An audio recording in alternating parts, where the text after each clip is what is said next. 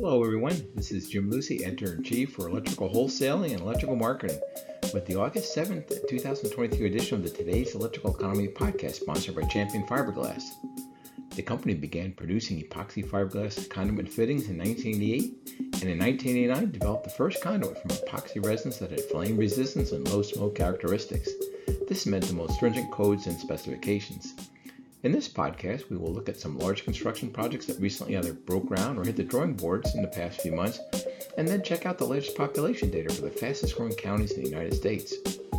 We'll also be looking at some weekly economic indicators that can give you a sense of where the U.S. economy will be headed in the next few weeks and months. These five weekly indicators are initial unemployment claims at the state level, rail freight car traffic, the Baker Hughes rig count, oil prices, and copper prices. Our thanks again to Champion Fiberglass for sponsoring our Today's Electrical Economy series for 2023. For the week ending July the 29th, the advanced figure for seasonally adjusted initial claims was 227,000, and that's an increase of 6,000 from the previous week's unrevised level of 221,000. The four-week moving average was 228,250, a decrease of 5,500 from the previous week's unrevised average of 233,750. The U.S. unemployment rate for July decreased a fraction of a percent to 3.5%. For the week ending July the 29th, we had five states that had some fairly sizable decreases in their number of unemployment claims.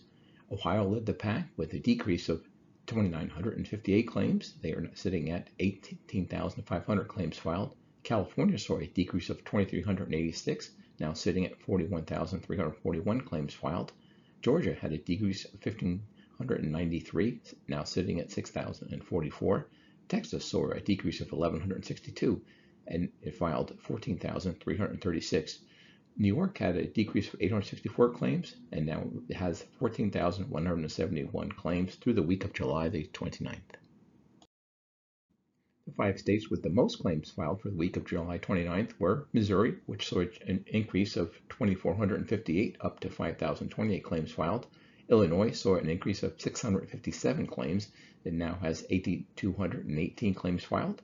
New Jersey for the week saw an increase of 598 claims and now has 8,448 claims filed. Iowa saw an increase of 476 filed claims and now has 2,172 in the most recent data. Texas saw an increase of 377 claims filed and for the week had 2,772 claims filed. An interesting leading economic indicator for the overall economy is freight rail traffic. It's a measure of the amount of raw materials and finished goods being shipped by rail. The best source for this data is the American Association of Railroads, or AAR. It publishes this data weekly at www.aar.org.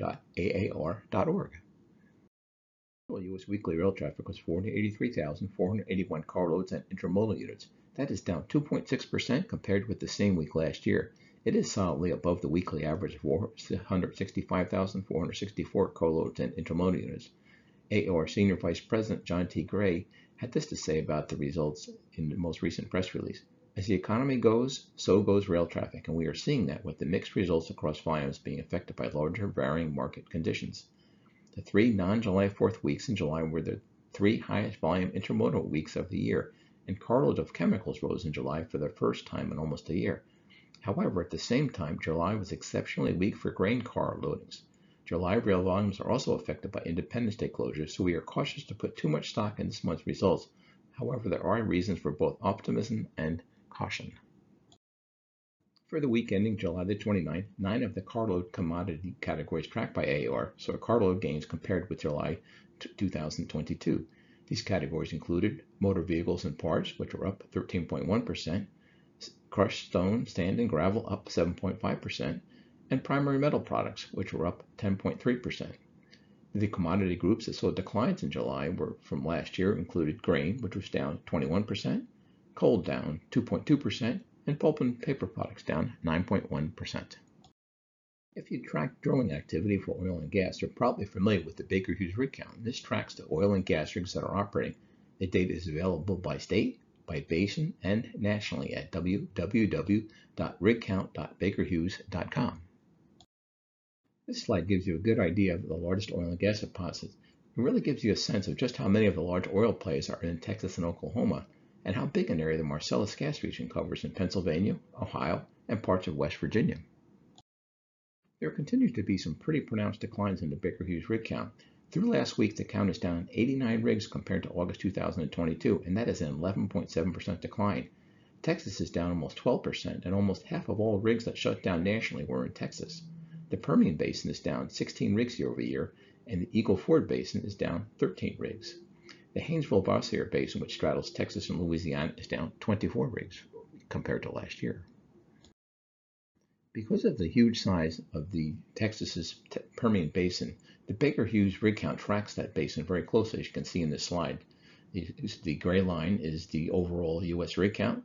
The orange line is the Permian Basin, and the Eagle Ford, which is the second largest oil basin, is the blue line at the bottom. The Baker Hughes rig count does not track that as closely, but as you can see in this slide, from 2019 to 2023, it's, it's pretty close to a direct overlay of the uh, Baker Hughes rig count for the U.S. and the Baker Hughes rig count for the Permian Basin.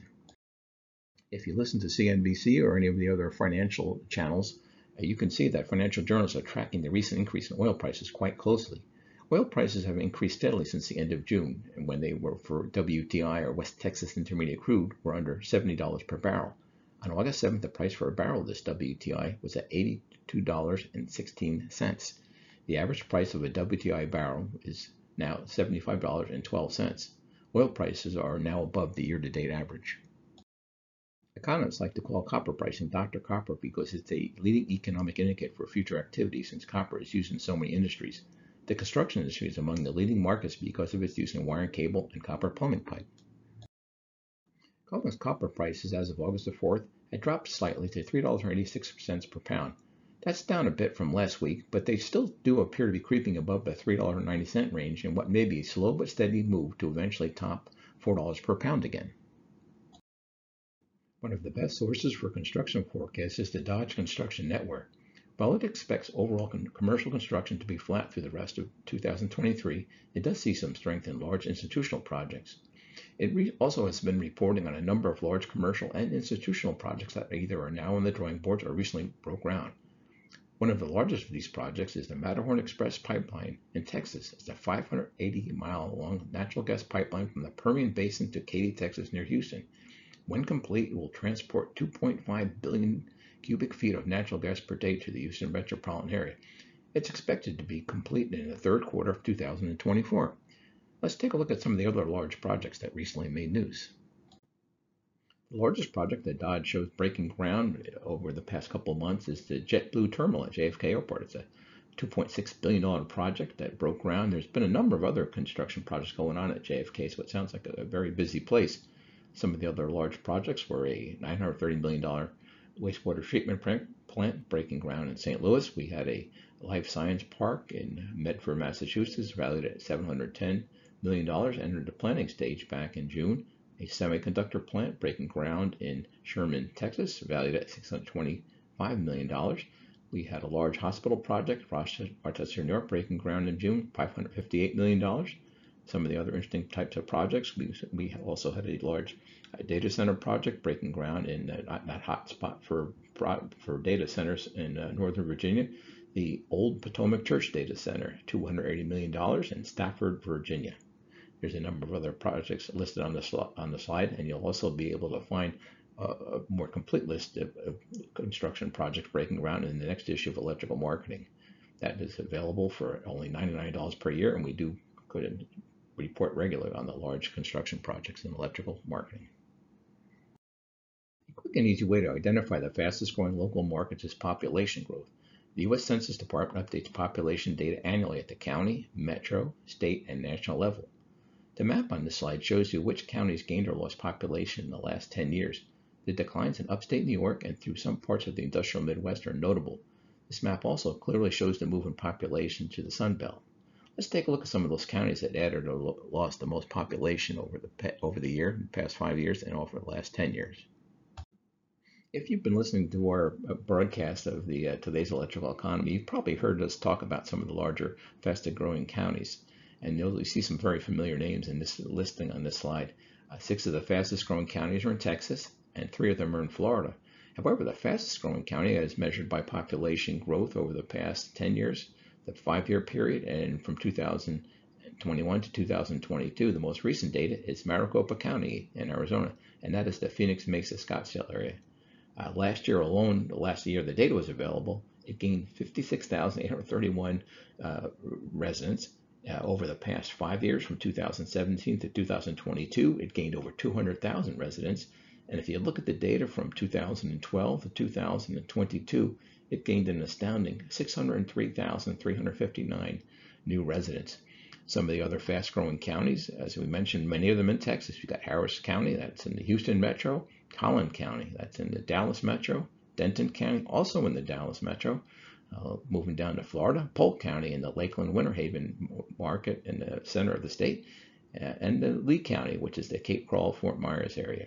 Also on our top 10 list is the uh, Fort Bend County, that's in the Houston metro. Going back down to Florida in the Tampa metro, there we've got Hillsborough County. And then San Antonio, Texas, is not, comes in at number nine. That's Bexar County. And another Houston County, Montgomery County, checks in in the number 10 spot. Last year, it gained 28,229 uh, in population. Uh, over the past 10 years, it's gained over 190,000. That just uh, blows my mind when you think of the number of people that are moving into some of these areas. It would appear that many of the counties that are shedding some of their, their population growth and moving into these fast-growing counties are some of the nation's largest cities. Los Angeles County, for instance, in California, over the past year alone, this population shrank 90,704 over the past 10 years, its population is down over 210,000. A second on our list of the counties that showing the big, biggest population decreases, Cook County, that's of course Chicago Metro. Over the past 10 years, it's down over 129,000 residents, and over the past year alone, it is down 68,000 residents. Some of the other cities that have lost large amounts of uh, folks are Baltimore, Detroit, Milwaukee, St. Louis, uh, New York, specifically the Bronx. And we've got Jackson, Mississippi on our top 10 list, uh, Cuyahoga County, which is in Cleveland, and down Louisiana, Caddo Parish in the Shreveport, Bossier area. All losing, and this is all, actually, if you look at this slide, they are all ranked by their population change over the past 10 years. I also like to take a look at the small counties that are growing fast. And the Census Department defines many of them as micropolitan counties because they have less than 50,000 in population but have at least one urban cluster or at least 10,000 people. Number one on the Census Department's list over the past 10 years, five years, and one year is Bozeman, Montana, a beautiful place just north of the Yellowstone National Park. Over the past 10 years, it has, its population is, it is up 34.8%. It's gained over 32,000 residents. We've you can see a trend here if you look at some of the other places in the slide, some pretty beautiful places, and it's a kind of vacation area, I think, for many of the places that are gaining the most. We have Kalispell, Montana, up about 20,000 people in the past 10 years. Rexburg, Idaho, up 18,000. Hilo, Hawaii, up 17,000. The other cities that gained significant amounts of population over the past 10 years were Heber, Utah, Center, excuse me, Cedar City, Utah, Pinehurst, Southern Pines, North Carolina, Granbury, Texas, and Williston, North Dakota, which is in the middle of the oil patch up there. This wraps up our podcast for today. And special thanks again to the folks from Champion Fiberglass for sponsoring today's Electrical Economy podcast series for 2023.